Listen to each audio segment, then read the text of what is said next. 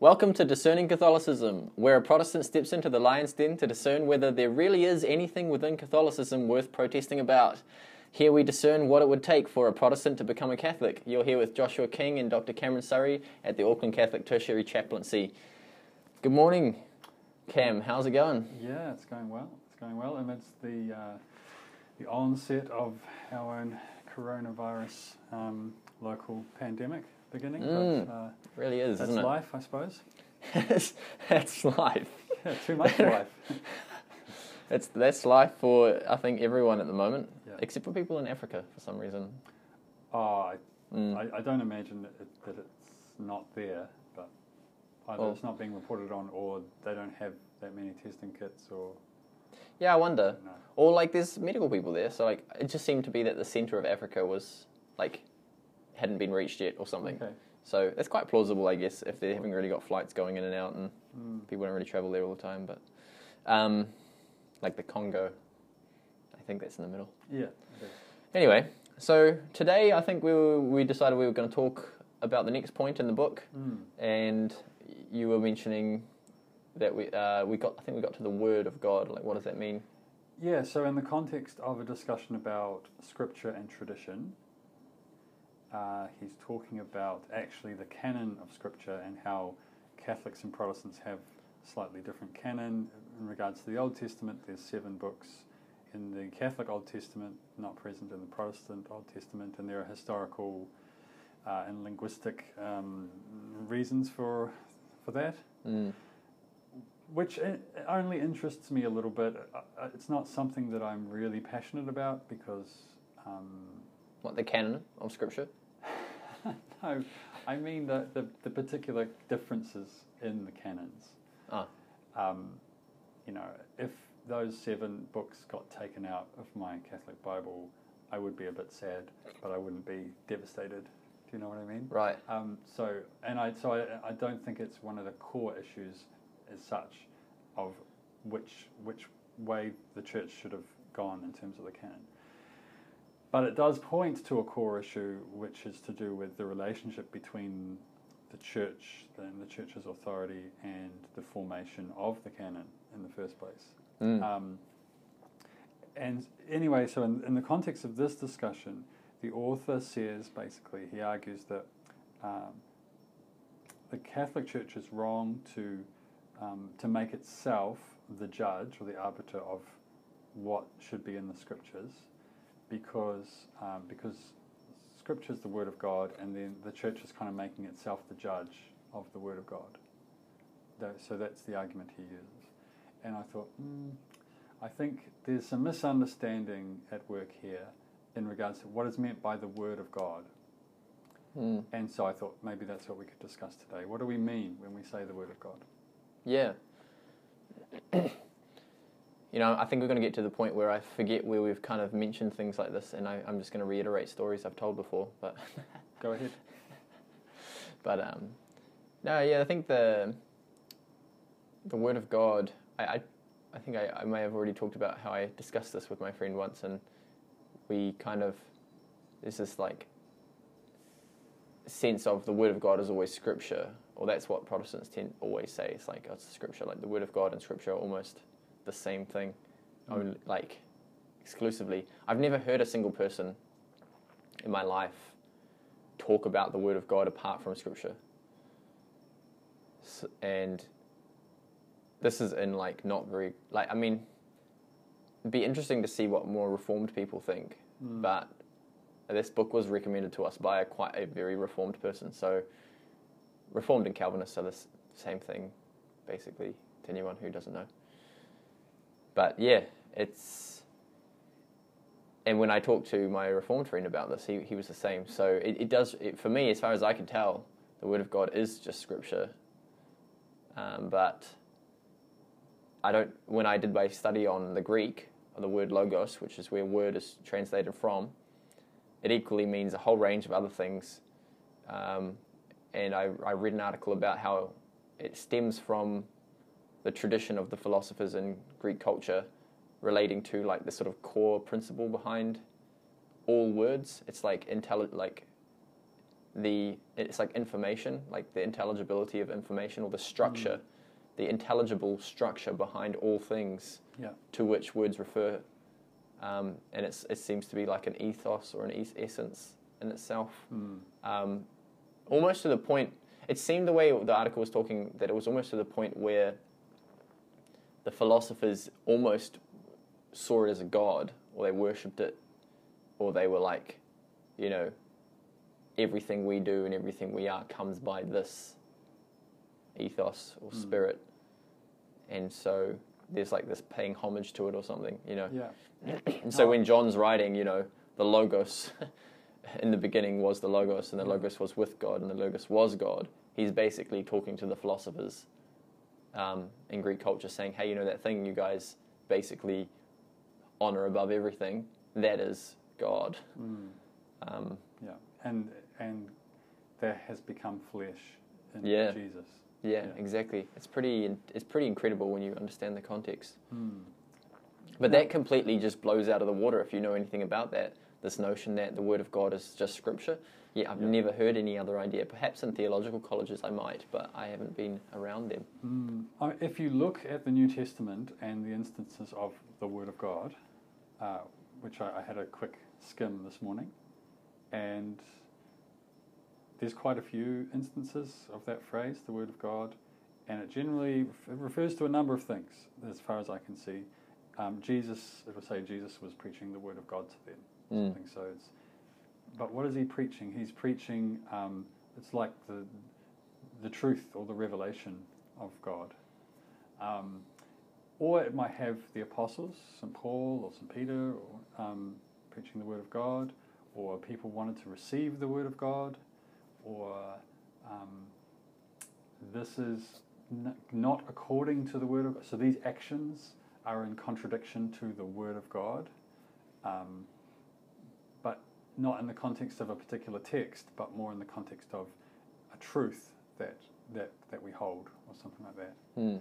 So um, I didn't find it might be maybe maybe I overlooked some things, but I, I never found any instance of the Word of God in the New Testament referring explicitly to something written down. Um, Yeah. I think you. Uh, maybe in the Gospels you do.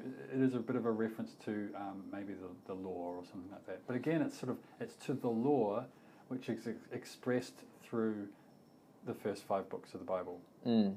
but it's not simply to the books. It's like it's to it's to, to the truth that they express, or something like that. Um, so Yeah, yeah, that's interesting. It, it is quite interesting. I, most Protestants I meet now, or like most of my friends, I should just say my friends because nearly all my friends are Protestants. But when I talk to them about the Word of God, I often often ask them, where in where in Scripture does it say that the Word of God is Scripture, or that it is only Scripture? What is the Word of God?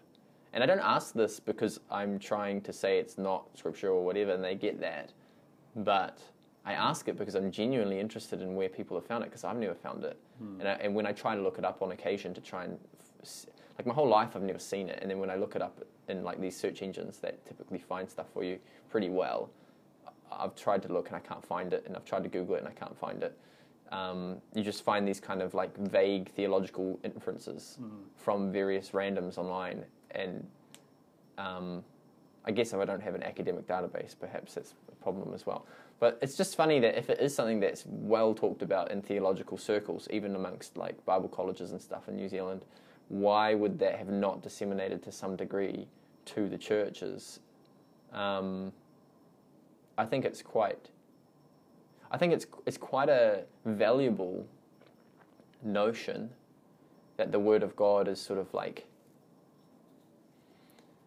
this deeper meaning Mm. in that it's something of God or Jesus' essence being conveyed to human mankind because I think it really ties well into the sense of the Holy Spirit leading us and what God in revelation and what God reveals to us through our lives like private personally privately as well as through the body through his people as well as through the scriptures and everything you know like mm. but and and I think in, in Protestant churches, the notion of the Holy Spirit leading you is quite strong because there's the Pentecostal drive, and that's kind of like influenced a lot of churches Mm.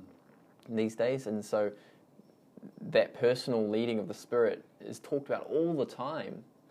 Um, it's just fascinating that there's this this lack of a bridge. Yeah. That yeah, Yeah, well, one thing that the Catechism, the Catholic Catechism says explicitly is it says Christianity is not a religion of the book. This is in the context of a discussion about Scripture. Kind of says, therefore, Christianity is not a religion of the book, it's a religion of the Word. Um, the Word of God, um, or the Word who, who is God and who became incarnate. mm, And so um, now we have to be careful because we're not saying that the Bible isn't the Word of God, or we're not we're not being negative. We're, we're trying to be positive. We're trying to say actually the Word of God primarily points us back to a person who is Mm. the Word of God, and and then the Bible was like um, a chief or privileged witness to this person. So it's um, it's one of the most important points of access to this person. And so I, I still often talk about the Bible as the Word of God. But um, but if someone really presses me and says, "What's the Word of God?" Well, I would say, well, ultimately, the Word of God is Christ. Um, mm, so I can still say, yeah, the, the Scriptures, that's the Word of God. Um, just like in the liturgy, after the first reading and the second reading, we say, "This is the Word of the Lord." So um, that's fine. It's not. It's not an either or. It's a both and. But within the both and, there's still an order. Like there's who. What's primarily the Word of God? It's Christ. the thing that I'm interested, like, what you, I found it quite difficult to even separate truth as understood in Hebrew and Greek as, or Christ, Christian Christianity as well, as being like the essence of God's nature, truth itself, um, and thus at the same time then thinking that the word of God or the logos is almost synonymous with that. Hmm. in its in its outworking like revelation from God from his creation that testifies to Christ who's the incarnate word of God right? Is also like the word of God. Um, or if it's if you, if you wouldn't say that you would say it's the truth or it's it's truth it's revelation and truth from God which you would say is God's nature manifest and Hmm. is God Himself practically speaking to you. So, would you not say that's the Word of God? Like, I think, although it's not like directly obvious, when you start actually talking about what these things are, they are almost identical Hmm. in their outworking. Yeah. Yes. It's kind of like talking about the Trinity. Hmm. But then, yeah, I'm not sure. I mean, this is just like a working theory. Like, I don't know this stuff. It just seems to be like that to me. Um, Yeah, well, I suppose um, truth, truth, what is that? Um, truth requires, in, in order to speak about truth, you, you require not only a source of truth, but kind of a receiver of truth, I think. So, truth is like reality in as much as it can be um, experienced. Yeah, experienced and understood, and in as much as it's intelligible, in as much as it can feed my intelligence, um, it's true. You know. That's really fascinating yeah. because that does seem to be what the Greek truth means. It's it's it's always directly linked to a relatability Yeah. um, every time, and it does it is reality as well. So there's kind of like this abstract philosophy of Platonism. Look up that word if you don't know. That's influenced a lot of our discussion around truth, which is kind of abstracting it out, but uh, otherwise, when you read the Christian notion or the Greek notion or in John and scriptures, the words and the concepts being talked about as actually referring to a relatability, which means that reality itself is still relatable, is still limited to its relatability to us. It seems to be. Mm. Um, or perhaps it's not. Maybe reality is abstract, and actually part of the definition of truth is that it's not just that it's relatable; it's also that it is the real reality at the same time. Well, it's just that when you, when you say what's real, or you say what's true, or you say what's good, um, you're just you're referring to the same thing but from different angles. I think. So truth is from more from the angle of, to the extent it can be known. Mm. Um, whereas goodness is like to the extent that it can attract me, um, it, that it can be loved, or Mm. whatever. So, um, What is reason- reality then? Well, yeah. That's the bit that I'm tripping over, I guess. um, I'm not. I haven't studied up on that in philosophy mm, or the Greek for that. Yeah, that seems to be more general. Like it is, like this is, but then that it's true. Well, if it is, then it's also knowable, and then um, if it's good, well, if it is, then it also is something that um, that attracts me and, and Yeah. be loved. A lot of I remember my atheist friend who's super going on about how he he trips over this a lot. He really pushes hard the notions of um, reality being something that you cannot know, and that you know everything is you know your own perception, and you're the greatest authority of what is for you because everything is subject to you. So everything is subjective, which I just agree with him. I'm like, yeah, everything is subjective, but everything is also objective. But Yeah. and then is, I think the conversation implodes at that point. But um, but he he really struggles. He, he's saying like it's really pushing this notion that you know reality. He felt like he you was I was saying that reality itself is um, subject to our experience, but I think perhaps there's a difference. It's like re- there's a difference between the two, and I think maybe he'd like this as well.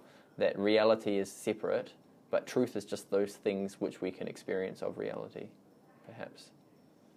So there is still that abstract notion, but truth, perhaps reality is bigger than just truth, because truth is really tied to that which we can encounter. Yeah, and when you say encounter, it implies a bunch of things like, okay, so you encounter it, but you sort of you come to know it, and that means that it it restructures you, so it reforms me, Hmm. and then I can communicate it to somebody else Yeah. because I've sort of interiorized it. So um, maybe that's what stands behind your when you say the word experience. There's a whole com- complex um, dynamic going on.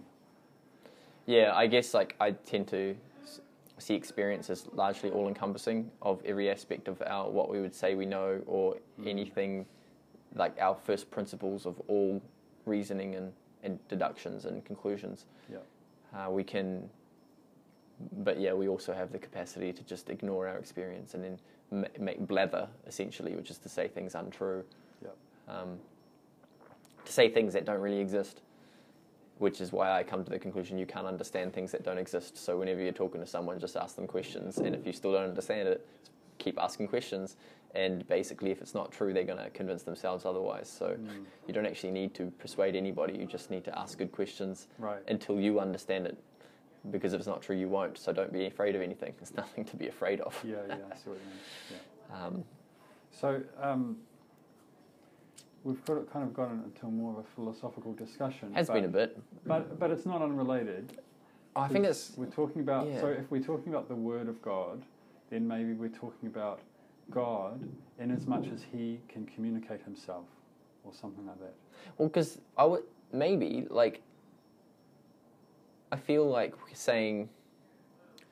Because I mean, th- this is interesting because I was I was I was saying that it seems like truth is the same as as the word of God, but then now that I think about it, there seems to be truth seems to be that which is revealed, perhaps, or that that which is limited to our receptivity.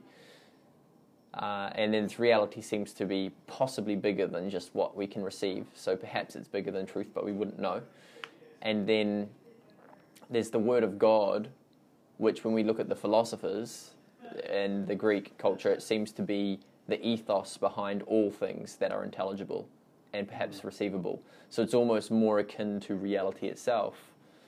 Uh, I, I don't And- know. I, I think or that, more akin to say the essence behind reality. So there's substance behind reality in all things, which would be God Himself. So the thing about truth is that it isn't limited by our capacity for truth because God has a capacity for truth, and so God knows Himself, and so actually everything that Mm. is is also true.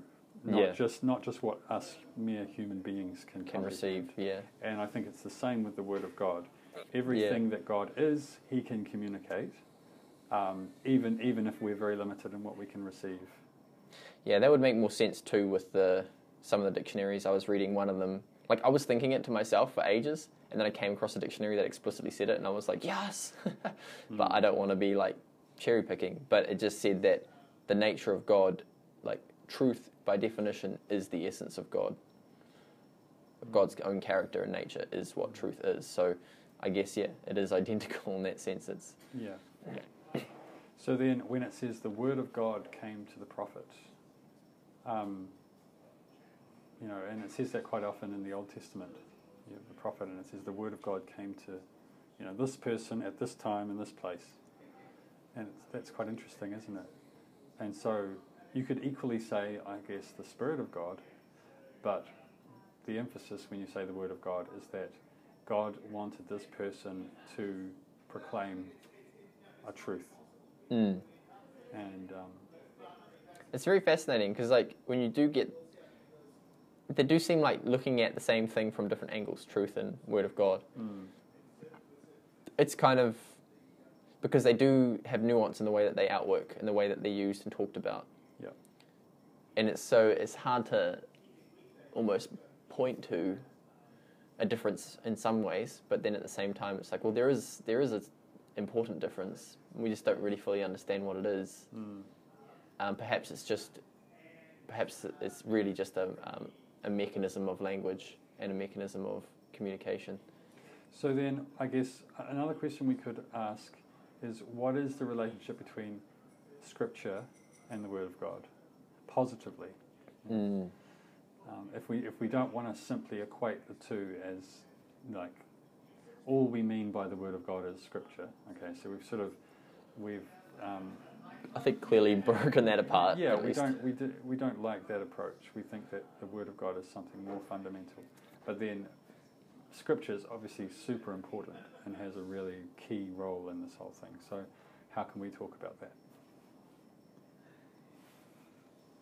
Um, I was suggesting before um, a word that came up in my reading was a witness.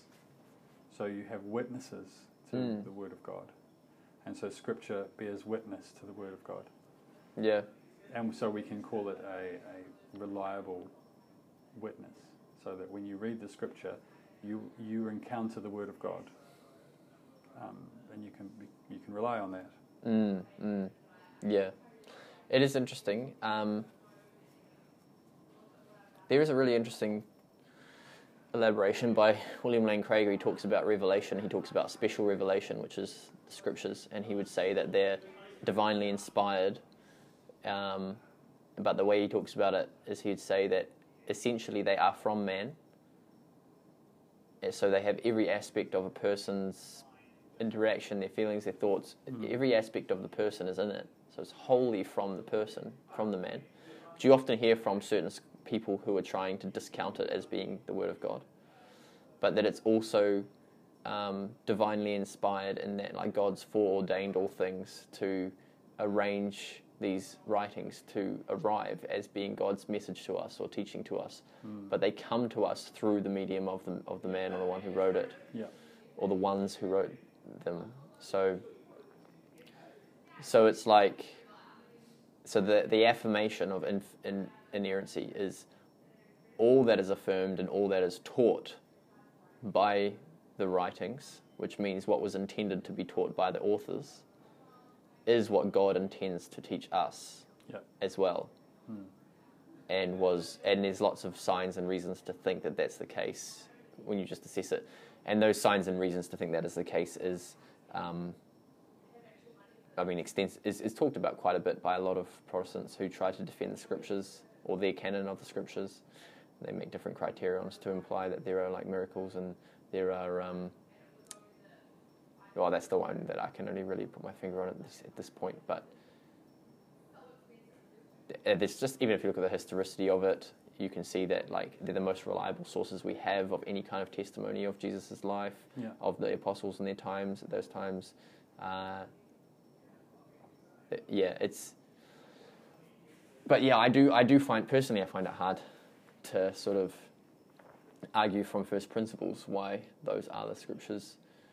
I think that anyone who's looking at that really should look at the history of why it was they were decided at the time by the councils who sort of affirmed them officially. And there's lots of writings from the different church fathers, isn't there, of the can- the things that they think are the Mm. appropriate canon. And I'm sure they'd have things to say about why. Yeah, as um, well. Yeah, well, the the author of this um, Catholic um, Catholic theology and practice book actually does a little bit of digging in that area.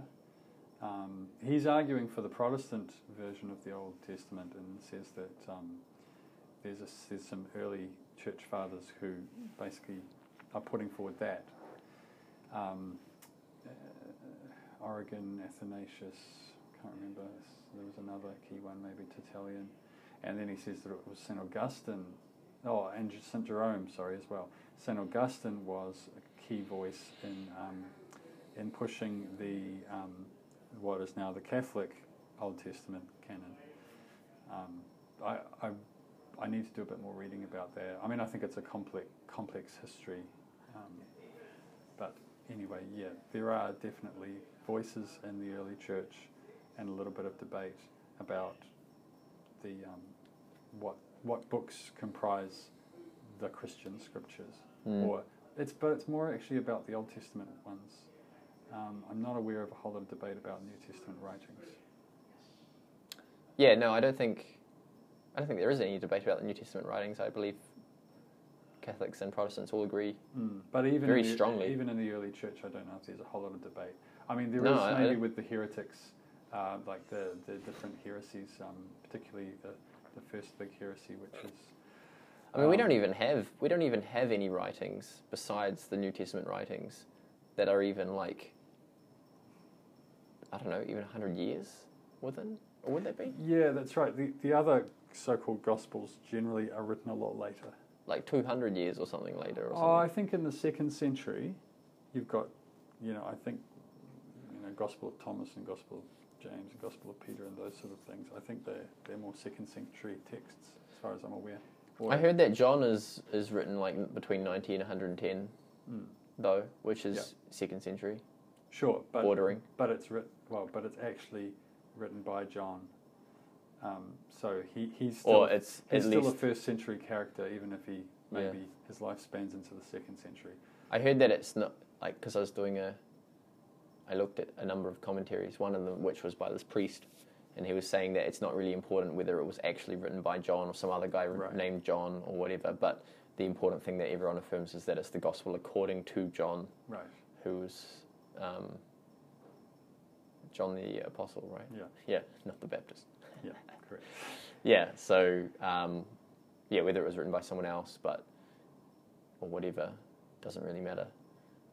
But I suppose certain texts were received instantly by the church and were and, and were read in the liturgy, Mm. and that goes for St Paul's letters as well. Right. Um, whereas other texts, I think, were used by um, Random no names. uh, the, the, the, the, the generic name of the early heresies that denied Christ came in the flesh. They're actually the ones that John is chiefly writing against. right. Um, the, the name escapes me. Um, some of them were called the Docetists.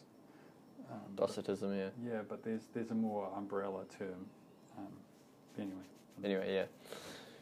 But yeah, usually, I mean, if you just, I think historically speaking, like from an academic standpoint of just historical writings, um, everyone in the industry, including non Christians, says that the New Testament writings are the most reliable writings we have. Mm. um, and they're super super dim, uh, affirmed as reliable, and then you, every other writing that we even have that exists is um, has errors in it and is more like is clearly by academic standpoint far less reliable, and so Mm. it's not even like if you're looking from that perspective, it's not even a question.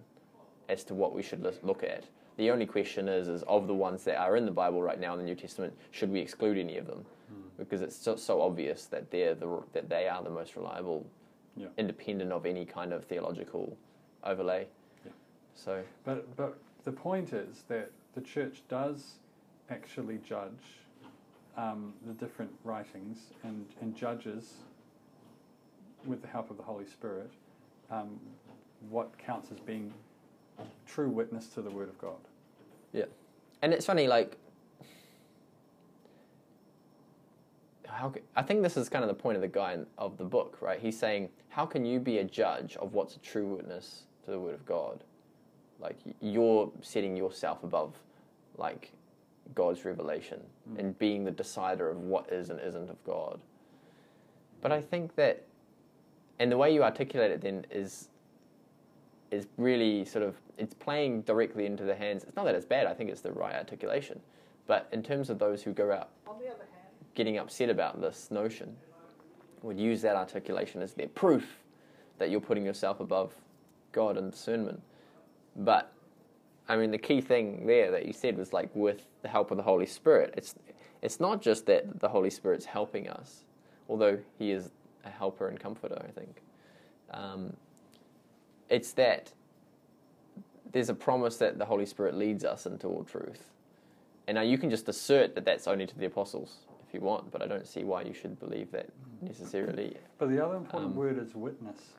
That you're not the church is not judging the word of God. The church is judging what counts as a genuine witness. Um, so, so if the scriptures are witness to the word of God, well, like you do need to judge witnesses. Like, is this is this a genuine witness? Yep. Or this one is not. So we Mm. make judgments. We're not judging. Um, we're not standing over the truth that they're witnessing to, Mm, but we are we're determining which one of these um, witnesses is is genuine, um, because we've already been received the truth, so we understand this truth, and then which one of these is in accordance with that. And we have to remember that receiving the truth is actually the Holy Spirit, like Mm. because the Spirit, Holy Spirit's called the Spirit of the truth in the phrasing, and we're discerning. Yeah, it's, we're recognizing the truth in other forms, I Mm. guess, in Yeah. Scripture via the truth that is in us, that we've, has been revealed to us, and that is leading us. Because we, no one would deny that the Holy Spirit is leading everyone. Um, except, I mean, I say that, but I really wonder whether or not some Calvinists would say, well, no, the Holy Spirit's not leading those who didn't draw. So, Oh, sure, yeah, yeah. but so it's sort of hard to, you know, you, I feel like there's a lot of potholes once you start adding them up, like in terms of um, ambiguity and confusion around some of the Calvinist teachings. But it's the same accusation used against Catholics as well. It's like, oh, you use this teaching and it could make someone think this. Well, that's really seems to be what the problem is. But then it's like, the same thing happens no matter what you teach. Um, we really need to just actually have a conversation and really try to understand what is reasonable. Mm. Yeah, I've heard a lot of people, actually, now that I'm thinking about it, really pushing back against the notion of setting yourself up as a judge, particularly within apologetic circles, which is a lot of stuff that I'm involved in, so like the Mm. ministry I work with. Um, I think I heard from my friend that a lot of reformed people are basically, I think I said this before, de facto apologists. A lot of reformed academics are just super apologists Right. uh, in their academic work. They're, they're not necessarily aiming for sort of like a s- self-revelatory information. They're actually trying to use what is, seems to appear in the world to push their points that they already hold to, perhaps. Mm. But they often will argue about the, f- the philosophy of man and that man setting himself up to use reason to discern truth and that he's setting himself up above God when he does that. Or there's a number of apologists out there who will like argue, you know, if you think that you can decide what is true and what isn't, um, that that's like a, an idol, that that's idolatry. And I encountered this a bit when I was talking to one of the professors at Laidlaw College, and he was saying, you know, he hates natural theology because he thinks most of it is, is idolatry. And I tried to ask him what he meant, but it seemed to be more that he just thinks, oh, well, some of it's pretty good. But then he was really pushing this point that you actually seemed to counter before. He was pushing this point that well, you know, natural theology will not get you to Christ, and it's it's not a, you will never get the full revelation of of like the Christ or perhaps the Word with, Sure. with with natural theology. And Yeah. and I I kind of said, well, yeah, obvious. I mean, I, isn't that obvious in Scripture? Is the, the point of the law and natural theology is to is to reveal to us our sin, right? Which you have to have if you're going to make sense of the gospel, or if you're going to make sense of God's Christ's revelation. Um, I don't think that natural law is designed to give the full revelation, No, no way. I mean, but it still points to Christ. It still points to the Word of God, like all truth seems to. it, it, certainly, I think you can discover that there is a God who is good, who created us, and against whom, you know, or, or with whom we, we seem to have fallen out of right relationship. Mm. So you can sort of diagnose the basic lie of the land and the problem with natural revelation. But you, you, you, there's no savior in natural revelation. No, it, Sure. it, it seems to cast you upon desperation of complete. The only the only game in town is ask God for mercy because you ain't got no hope of anything mm. else. Mm. Which I which I have heard from like William Lane Craig as being a thing that the the old like is is the truth of even Israelites like when they when they have faith in the law to save them they're really just having faith in God's revelation and it's not that the law itself like the ritualistic laws that they necessarily um, are works that actually save them it's more the fact that they are they are casting their hearts upon the mercy of God Mm. in the practices themselves, and it's Yeah. because of that faith that they're actually saved by extension of what Christ has done. Yeah. So, So, so the, the, the, the works, the outward works, are their way of maintaining the covenant, their side of the covenant. Mm. But it's, it's, it's being in the covenant with God that's the saving reality. Mm, yeah. Or, or the way I like to look at it in terms of people who get really all confused about like who's in and who's out type stuff is I just say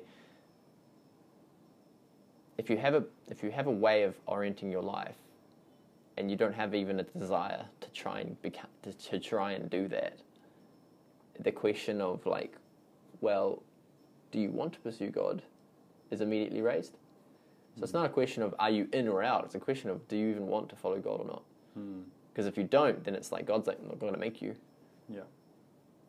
and I think that that kind of that way it's not like it's kind of like what Jesus says often. It's like someone was saying, "Are you saying that I'm in or out?" And Jesus often responds, or something, "No, you say that. Yeah. You say that you are. I'm not saying anything. You're saying it." yeah. Type thing. Yeah. Which is quite cool. That crops up quite a lot in Scripture. That kind of thing. Hmm. Um, yeah. So the Word of God. Hmm. Well, perhaps we could leave that discussion there. Yeah, I feel like And- we've really kind of laid out all the data, haven't we? That's available. Hmm. To, well, yeah, we've tried. how much? How much is all the data? we nailed it. we, we we smashed it. It's done. No, no I, I think we're just grasping, but but uh, Yeah. it's good to try and anyway order your thoughts and that sort of thing. So what's uh what is the the next step from here then, with respect to Word of God and, I, th- what what is it that the the author is really sort of saying? I mean. Is there much more to the to his objection besides what you've raised already? Not really. No. Really? No, there's not. He doesn't spend a lot of time in the assessment part. Ah. Um, but it's so it's just enough to give you a few nuggets to discuss. It's not really a, Okay. a, a robust argument that you can spend a lot of time analysing.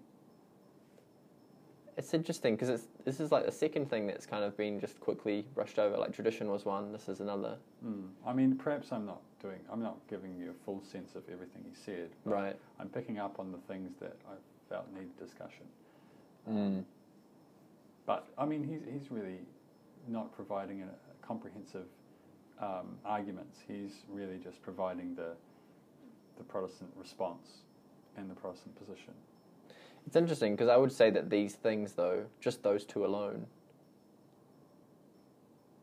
like properly understanding them would be like almost the foundations upon which everything else, in Yeah, terms of the differences sure. that actually exist. But this book is trying to go through the whole catechism of Catholic doctrine. So he doesn't have time to write a whole book on every issue. Yeah. Well, I mean, I- I'm in, I'm really curious to see what other issues start coming up because, as far as I'm concerned, when it comes to discerning Catholicism as something that whether or not you should take it on or, or not as a Protestant, these issues that we've already talked about, for me, seem to be the actual bottom line. The rest of the stuff is periphery. Like, if it's not wrong or evil, the other practices which perhaps seem weird and foreign to you, culturally speaking, or perhaps even seem wrong to you, um, if you can perceive them as not bad, then whether or not you follow them really just come down to whether or not um, you can trust the Mm. tradition, Yeah. Which is and and the cult the, the people and the sort of like successes of those who studied and like who should you trust i think is the biggest question Mm. it's a question I keep asking everyone who should you trust and why? And then when you discern that, compare their best authors to the best authors of opposition and then Mm. decide for yourself. Sure. Anyway, cool. Well, thanks everyone for listening. We'll catch you next time.